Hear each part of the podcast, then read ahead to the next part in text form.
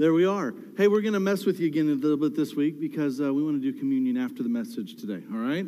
So, those of you who are like, hey, that's not the right time yet, I know, I know. I just like playing games with y'all, all right? Hey, we are in this series called Come Now, and, and really it's the idea of worship. Why? Because Jesus, man, he is the most powerful. His name is the most powerful.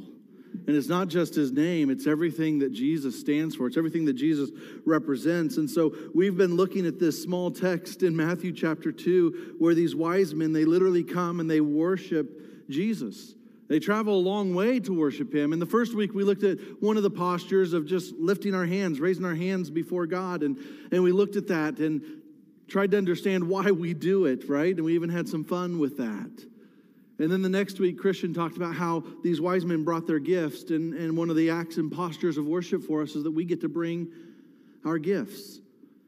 And then last week, we talked about how we pour it all out. Pour it all out. Did anybody pour it out this week? Yeah, yeah, some of us. Yeah, you just you give it all, right? You just pour it out before God. You tell him what's bothering you, you let him know what's not right and we just we do that. And so this week what i want to look at is i want to look at this concept of bowing our knees kneeling kneeling before god worshiping him. And when these wise men saw the star man what did they do?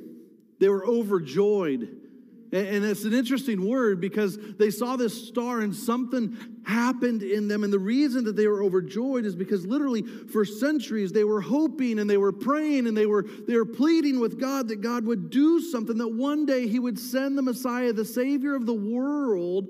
And these wise men believed when they saw that star that, that, this, that this was the time that this was the day that literally their prayers for, for, for years had been answered and this was going to be the fulfillment of all of the prophecy and everything that they knew. And so if you look at matthew chapter 2 verse 10 listen to this.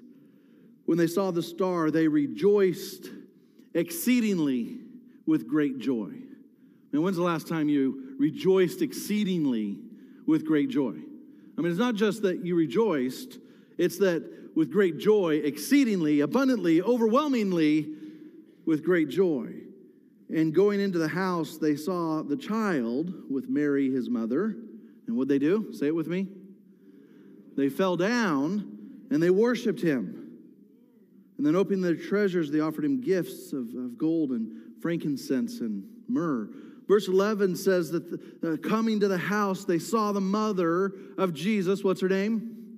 Mary, all right? They, they see her, and what did they do? They literally bow down before Jesus and they worshiped him, right? They bowed down, they worshiped him. Now, what's really interesting is what happens is we always visualize the wise men coming to baby Jesus in the manger. What you have to understand is they traveled like 900 miles on foot. Uh, camel, animal, right? They probably didn't get there in time to see Jesus in this kind of condition. How many of you have a two year old? How many of you have had a two year old? How many of you have ever been around a two year old? Now, you got to get this right in your head, okay? All right, as you're picturing a two year old, crackers up the nose kind of two year old thing, right? Right? Things coming out of the hair, right? You, have been to a restaurant where a two year old is slapping the table and the poor mom is giving him the fork and the crayon and I mean, anything. He could ask for the moon and mom would give him the moon at that moment, right? You've been around two year olds? You've experienced two year olds? So I need you to get this in your head here just for a moment, okay? Because what's going on here is they're they're not kneeling before baby Jesus.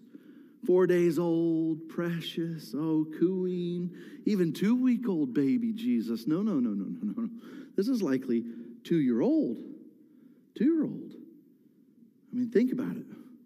Banging pans, banging the table, throwing the fork, crackers in the nose, toothless kind of crazy, beginning to walk, beginning to talk, all those things that we wish our babies would do. And then when they start doing, we plead with God that they would slow it down.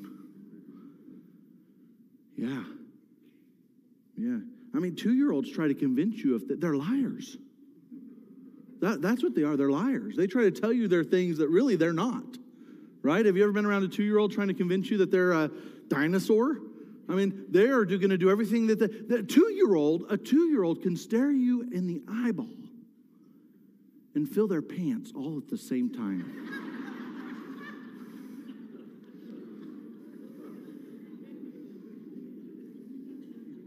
like serious. And you can say, Are you pooping?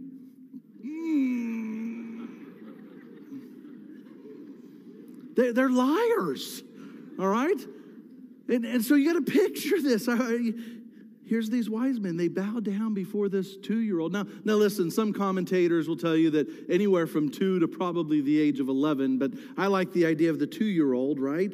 And so here, here's the deal. This, this rivals the virgin birth. This is one thing coming to worship baby Jesus, but coming from 900 miles away to come and worship Jesus, the toddler, the two year old, it changes the image in our mind a little bit, doesn't it?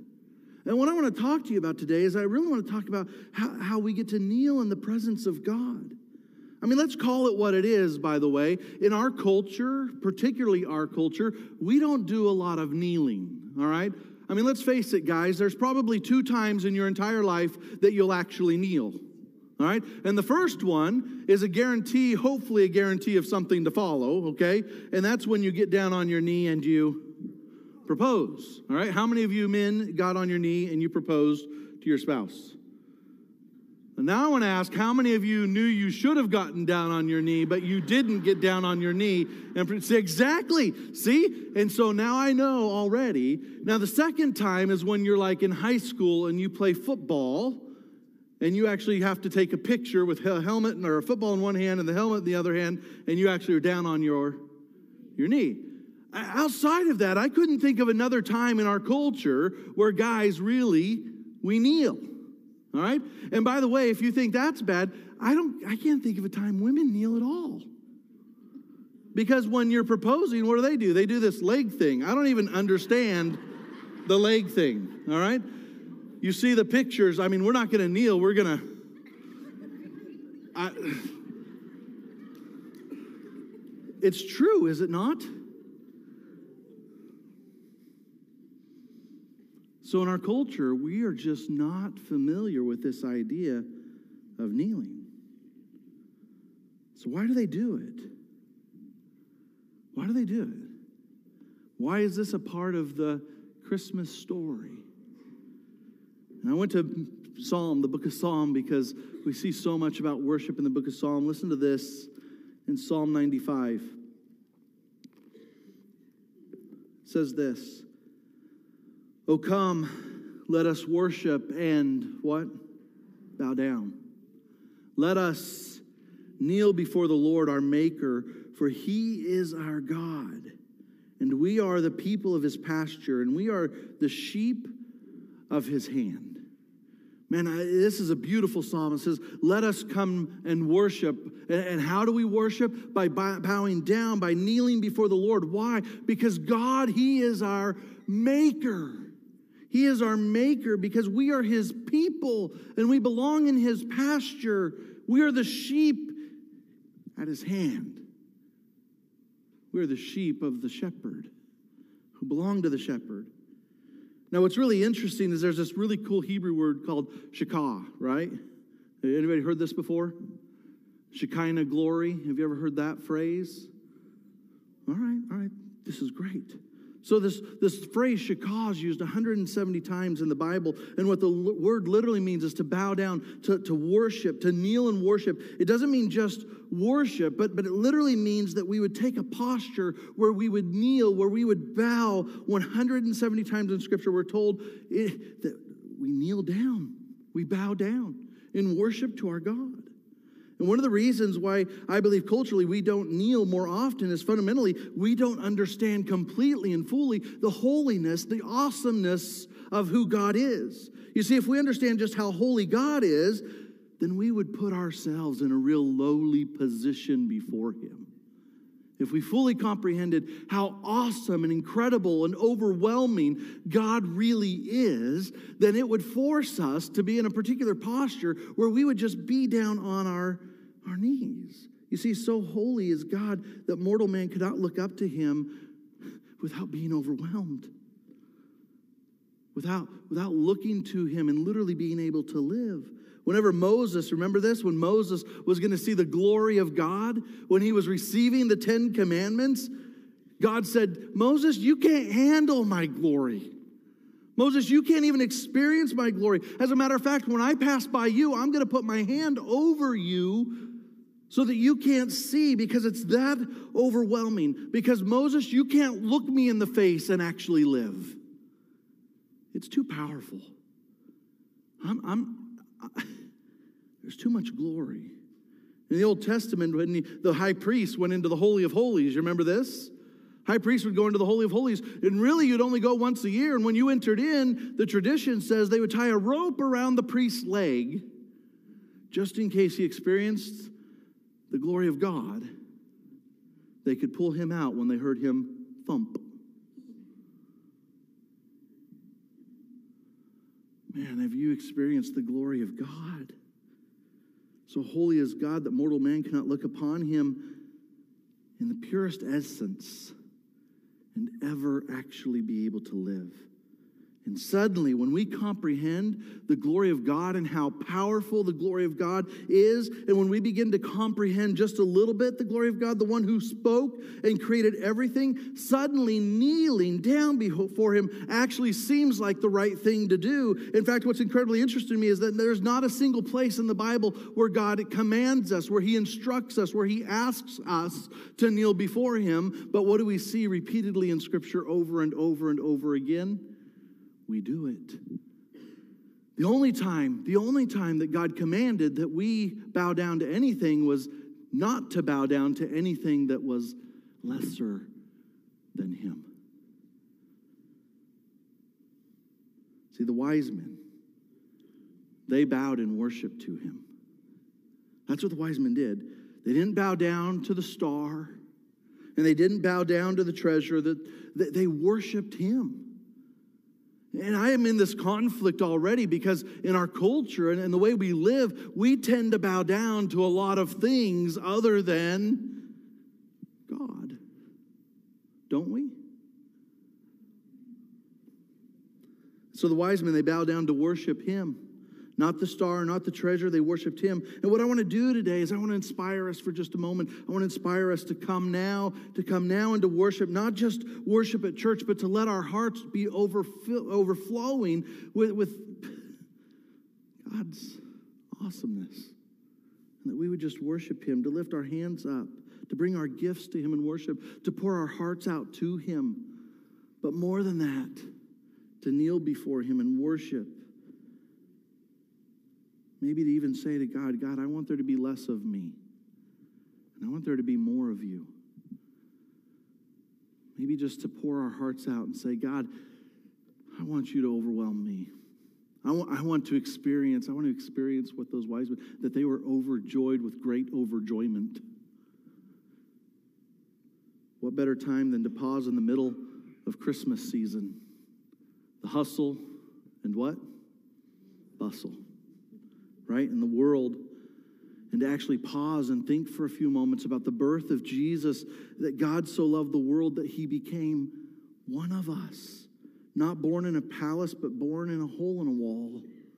To symbolize that he's not too far reaching for any of us to reach out to him and, and experience him and to have him be a part of our lives, that he came for the lowest of the low based on who he is and what he did. Sometimes our only reasonable response is to bow down, to kneel down, and to worship Him. And so, what I want to do today is I just want to give you three quick postures and, and three real, real reasons, different reasons, why we might bow down and worship Him. And the first one is this we kneel in pursuit of God. We kneel when we are in pursuit of God. Some of us right now, man, might be just what we need to do. Maybe some of us have been pursuing all sorts of other things. And we tend to bow down to those things that we have been pursuing, but maybe what we need to do is we need to pursue the right thing. Maybe we need to pursue God and we kneel down in pursuit of God. And I love Mark's gospel in the 10th chapter. It's pretty interesting because there's this really, really rich guy who comes up and he begins to have a conversation. I mean, he had everything that anybody would have ever wanted or even needed, and yet he was missing one thing, and he knew he was missing this one thing. And so here's how the story goes Mark 10, verse 17 says this And I was setting out on his journey, a man ran up and knelt before him. Did you capture that? Knelt before him and asked him, Good teacher, what must I do to inherit eternal life? Now, listen, I've read this passage, I don't know how many times, and I've missed this concept right here until this week.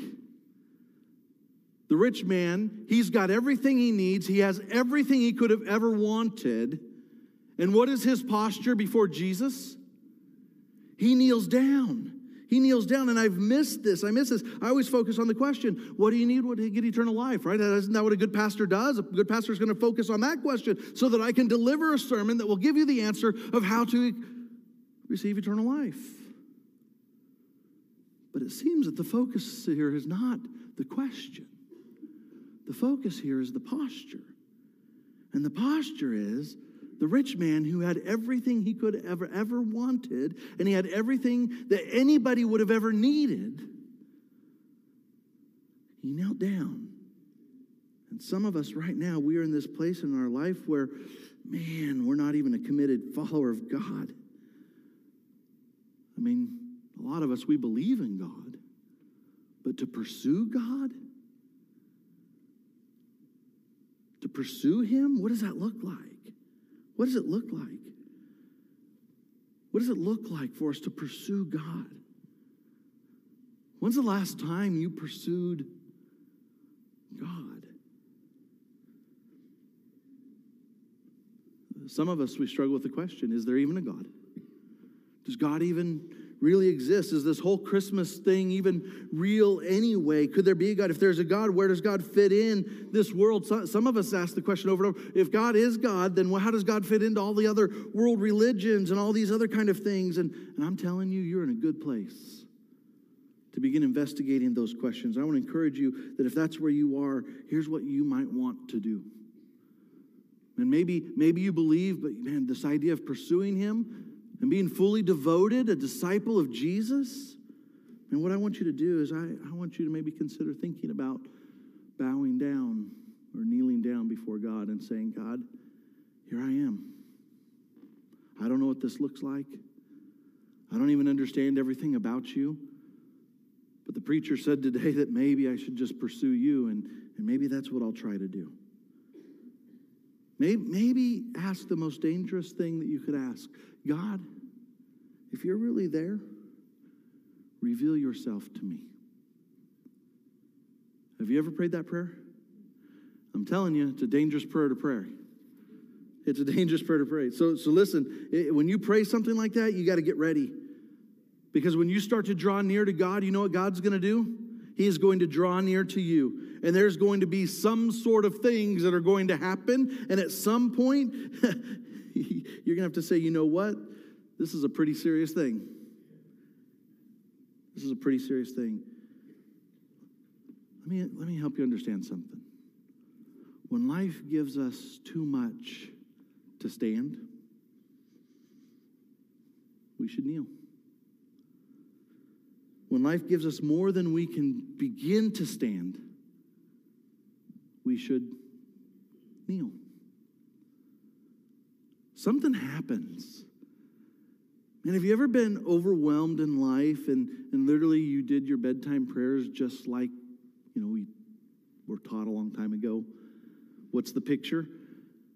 Next to your bed, elbows on your bed, hands folded, and where are your knees? On the floor. Man, there's something mysterious that happens when we take that posture. There, there's something beyond our understanding that happens when we begin to kneel before God. So we kneel in pursuit to Him. The second one is this we kneel in repentance to God. And there are some of us, man, we are followers of God, but you know what? hmm. Any sinners in the room today? Any liars in the room today? Clarified sinner right there, all right? Just trying to get us all, make us feel good about that, right? But we may need to kneel in repentance, maybe not in pursuit, but we may need to kneel in repentance to God. You see, every now and then, sometimes, often, we do things, and you know what these things do? They really do break the heart of God we do things and it breaks the heart of God. And, and it's really interesting to me because when you start getting into the holidays, the holidays become a magnifier of the really good stuff, but the holidays also can become the magnifier of the really bad stuff. Have you ever experienced that? And so this is what I know. This is what I know at Christmas time. If you've ever done anything against someone, if you have trouble and heartbreak in the family, it's like Christmas time is just going to put a great big spotlight on that, right? Because maybe it happened last year at Christmas, and now this year you've got to deal with that person who you've not talked to all year long. Hmm. And maybe what happens is we just we just need to think, you know what? I need to I need to turn away from this and I need to get my heart right. And man, maybe maybe for some of us, you're smiling on the outside but inside, you're grieving. And it's hard. It's hard. See, there's a powerful example of kneeling in, in Luke's gospel. And I really like Luke's gospel because Luke just does some things. And so he's dealing with this guy named Peter. Do you remember Peter? Well, see, Peter was a fisherman and he was fishing all day long. And guess what? He was like the fisherman in here, he didn't catch anything, right? right? I know, I just created a fence. They usually sit over on this side, so anyway. But Peter, he didn't catch a thing. And Jesus, a carpenter, understand this, he shows up on the shore and he says, Hey, why don't you try the other side? Now, could you picture this, all right? You have a professional fisherman. It would be like Craig and Jeff out on the boat, right? Not catching a thing, and me showing up and yelling from the beach, the sand there, hey guys, have you thought about throwing the poles on the other side of the boat? What do you think they would say to me? Like, serious. All right?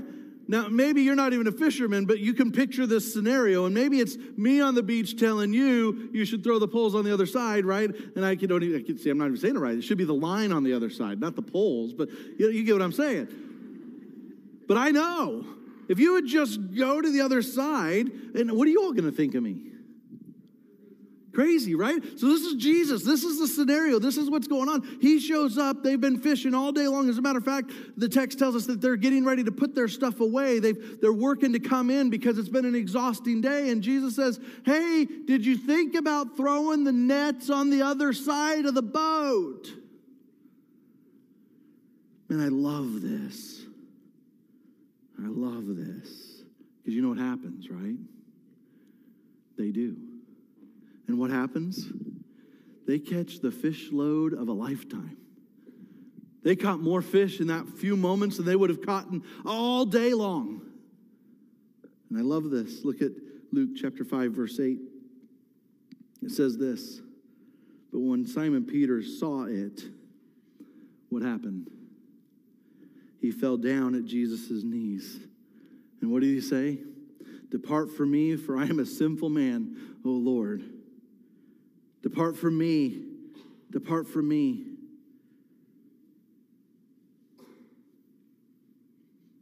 See, some of us think we're like Peter and we're too much of a sinner and we can't be accepted for repentance. But what I want you to know is there is an act of repentance. And here's the beautiful thing Jesus literally came to die for those of us who are sinners. Jesus literally came to this earth and he died on the cross for sinners. And First John says, if we confess our sins, that He is holy and He is just, and He will forgive us and, and purify us of all of our unrighteousness. I mean, some of us think, you know what? You know, we know family members, maybe not here, but we know family members who say, well, if I walked into your church, the roof would cave in. Have you heard that? Yeah. Uh, no, no, it won't cave in because that's exactly what Jesus is dying for. That's why he died. That's why he, he was crucified. That's why he was buried, so that the sins of the world, your sins, my sins, the worst sinner, the best sinner, if there is a best sinner, I, whatever that means.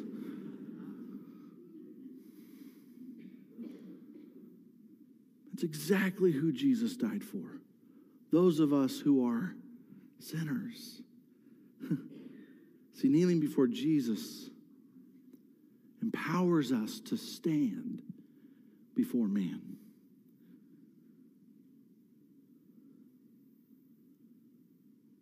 Unqualified, too ugly of a past, too much baggage. Man, I, I don't know what has defined you in the past or what you think of yourself when you compare yourself to the power of Jesus. But I know this Jesus died for you, and He died for me. And if you're going to stand tall now, then you have to kneel in repentance before Him. That's what I know. So we kneel in pursuit, we kneel in repentance, and then there's one more, and this is the favorite of most Christians. We kneel in submission to God. Submission, right? It's sort of like um, have you ever wrestled with your kids? I have. It's getting a little bit more dangerous these days. But man, there's a powerful moment, right, when your kid has to stop. Gives you the power. Have you ever felt that? Like just reminding them. Sometimes you have a wrestling match just to remind them you can still hurt them. right? Especially when their mouths start getting. Tucker's not in here anymore, is he? Good. Right when their mouths, you know, you're like, we just need to have a good, like, Nerf gun war or a really good wrestling match. We need, we need to do something so that you can remember that I could hurt you really, really, really bad. Right? Is this bad? This isn't be recorded, is it? Yeah. See, but have you ever had those moments where you were reminded maybe you're not as strong as you thought you were? Have you ever been reminded that maybe you're not as tough as you thought you were or smart as you thought you were? See, when we begin to experience the glory of God, suddenly we get to say, wow, God is tougher and smarter and more brilliant. He's so much better than anything else that I could have ever imagined. And what I find really fascinating is everything we've ever done wrong that we, what he became that for us. And what I love about this idea of submission is even Jesus, even Jesus had to experience this, where, where the power of God was so overwhelming, and, and Jesus knew what he needed to do. But do you remember this? He withdraws, listen to this from Luke chapter 2, 22, verse 41. And he withdrew from them about a stone's throw. He's talking about his disciples. And what did Jesus do? He knelt down. Did you capture that? He knelt down and he prayed. And this is what he said Father, if you are willing, remove this cup from me. And you remember this? We'll talk about it at Easter, all right? But Jesus, he is now overwhelmed with the reality that he is about to be crucified on the cross for the sins of the entire world. Man, can you imagine carrying that burden? And what does Jesus do? He withdraws from the rest of the crowd. He doesn't go too far. Somebody could throw a stone as far as he is. But what Jesus does is he takes on the posture of kneeling. And he says to God, God, this cup is overwhelming. This cup is big. If it's your will, take the cross from me. Take this death from me. But then you get the submission. Nevertheless, not my will, but yours be done. And some of us, some of us, this might need to be the posture we need to take today. Some of us might need to tap out and say, you know what, God, not my will, but your will. Some of us might need to tap out and say, God, I've been trying to drive the bus, and I'm not a very good bus driver. Some of us need to say, I've been trying to do it my way, God, but maybe what I need to do is, is say, not my will, but your will. And, and I, need to, I need to surrender. I need to submit. I, I need to give in. See, kneeling to pray is what gives us the strength to stand. Kneeling to pray is what gives us the strength to stand. Kneeling to pray is what puts God in the right place in our lives. One last thing I want to tell you, and this is the secret. And a lot of people don't understand this yet. You ready for this? We can kneel now, or we can kneel later. I don't know where you're at with God. I don't even know where you're at with this Christmas concept. But I want to tell you the secret, and this is the truth. We can kneel now, we can kneel later. What do I mean? Well, we can kneel in pursuit of Him now. We can kneel in repentance to Him now. We can kneel in submission to Him now. Or there will be a day when you will be so overwhelmed that you will kneel then. How do I know this? There's this great passage in Philippians chapter 2. This is what it says. And being found in human form, Jesus humbled himself by becoming obedient to the point of death, even death on a cross. Therefore, therefore, because of what Jesus did, part of the Trinity, the Father, Son, and the Holy Spirit, because of what the Son accomplished. Therefore, God has highly exalted him and has bestowed upon him the name that is above every other name. And we sang it, didn't we? We sang about it. And so, at the name of Jesus, what will happen? Every knee will bow in heaven and on earth and under the earth. Man, capture this. Get this in your head. Every knee will bow. Above, here, and below. Every knee will bow and every tongue will confess that Jesus is the Lord to the glory of God the Father. Now, listen, I, I don't understand how it's all going to happen.